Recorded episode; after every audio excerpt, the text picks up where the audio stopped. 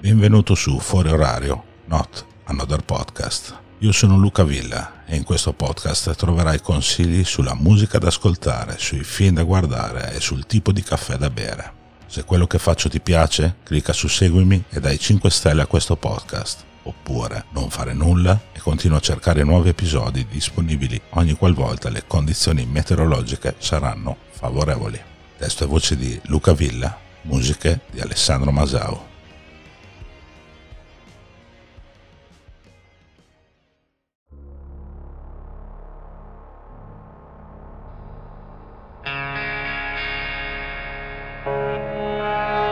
Bentornati su Fuori Orario, Not Another Podcast. Come va? In questo periodo stanno uscendo parecchi dischi molto interessanti. Nelle prossime settimane vi racconterò dell'album dal vivo di Cat Power dove rilegge Bob Dylan, del primo EP di Casey Waits e probabilmente anche del ritorno degli Scream, dei fratelli Stahl, sì, proprio loro, una delle prime band di Dave Grohl. In uno dei precedenti episodi di questo podcast ho invece parlato di Acne Demons e di come quel disco sia la prova tangibile che anche a 80 anni si possa scrivere e incidere un disco rock convincente. La domanda di oggi invece è è possibile fare un disco punk hardcore credibile anche se l'età media dei componenti di una band ha sforato alla grande i 70? Avete mai sentito parlare dei Fear?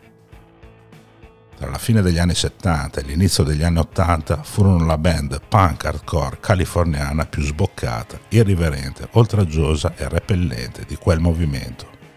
Da una parte c'erano gli ultra oltraggiosi quanto disgustosi testi scritti dal capobranco del gruppo, Living, che se la prendevano un po' con tutti, dai alle donne, dai a chi suonava in band punk hardcore nell'altra costa dell'America, ma anche a prostitute uccise. Tutti temi che se ve ne parlassi apertamente probabilmente il signor Spotify non solo mi tirerebbe giù il podcast, ma farebbe esplodere da remoto l'attrezzatura che utilizzo per registrare la mia voce. Dall'altra c'era l'irriverente proposta musicale della band, che innestava su un tappeto puramente punk hardcore certo blues e rock and roll delle origini, spiazzando e non poco tutti quanti, Tanto per dire, negli anni 70 con le sue precedenti band, Living aveva aperto per gente come i Cream e gli Who.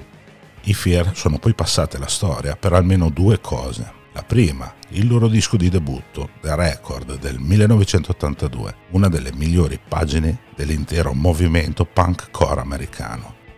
La seconda, la loro apparizione al Saturday Night Live voluta e organizzata dall'amico John Belushi, che portò a una distruzione degli studi con tanto di slam dancing, pogo, un New York sax gridato al microfono da quel mattacchione di Ian Mackay dei Fugazzi. Il tutto, manco farlo apposta, in diretta nazionale, cosa che fece bannare la band per sempre dal celebre programma televisivo americano.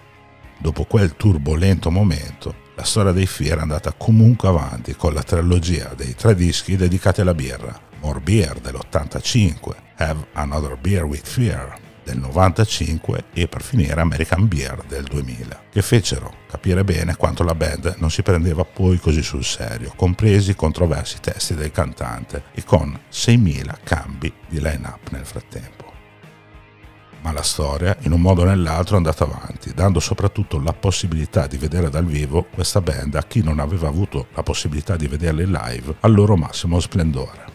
Dopodiché, dopo altri cambi di line-up, la band ha riregistrato il loro disco di debutto, creando uno degli album più what the fuck della storia del punk rock, e ha semplicemente continuato a suonare dal vivo. Dopo il rientro di due membri quasi fondatori, ovvero Philo Kramer alla chitarra e Spit Sticks alla batteria, i cinque balordi del punk rock hanno ben pensato di tornare in studio e incidere un nuovo album, il loro quinto che arriva a ben 23 anni dal precedente non dimenticando l'importanza dei Fear, così importanti nella musica che band così diverse come i Guns N' Roses, i Soundgarden, gli A Perfect Circle e i Bad Religion li hanno spesso citati come uno dei gruppi più importanti di sempre e ne hanno coverizzato diversi brani, la vera domanda alla fine è come cazzo potrà mai suonare un nuovo disco dei Fear nel 2023 con un Living da sempre Deus Ex Machina della formazione in procinto di spegnere ben 74 candeline? Suona da Dio, pochino più hard rock di come ce li ricordavamo, sentire per credere le prime due canzoni della raccolta. Sicuramente suonano più orecchiabili la title track For Right and Order, ma in grado di divertire e non poco durante tutto il suo ascolto. Ascolto peraltro non molto impegnativo perché parliamo di 25 minuti in tutto. D'altronde cosa vi aspettavate dai Fier? Un disco di 62 minuti? E anche quando i Fear decidono di pestare per davvero, sanno ancora come farlo e come se lo sanno. Pezzi come Do Me Some Damage oppure 100 Downers sono canzoni che arrivano dritte alla pancia proprio come ai bei vecchi tempi. Se la cover dei Rosta 2 Nice Boys Don't Play Rock and Roll con tanto di armonica suonata da Living convince la grandissima e fa ben capire quanto certo hard rock abbia palesemente influenzato questo lavoro, altre tracce come la potente Manhunt o Homicide, dalle sonorità quasi metal blues, non fanno che confermare le ottime impressioni su questo disco disco che si chiude alla grandissima con una canzone acustica country blues che si ricollega alla loro ormai mitica trilogia dedicata alla birra, I Like Beer, ed è proprio in queste semplici parole che sta il significato di tutto il disco ennesima prova, ce ne fosse bisogno poi dopo un disco come The Record, che i Fear rimangono tuttora una delle migliori band punk hardcore al mondo. E in culo al fatto che se nascessero ora probabilmente nessuno li metterebbe sotto contratto e ci sarebbero milioni di associazioni e organizzazioni pronte a schierarsi contro Living e i suoi testi. Si può a oltre 70 anni incidere un disco punk hardcore che riesca a suonare credibile? Certo che si può. For Right and Order è la risposta più che positiva a questa domanda.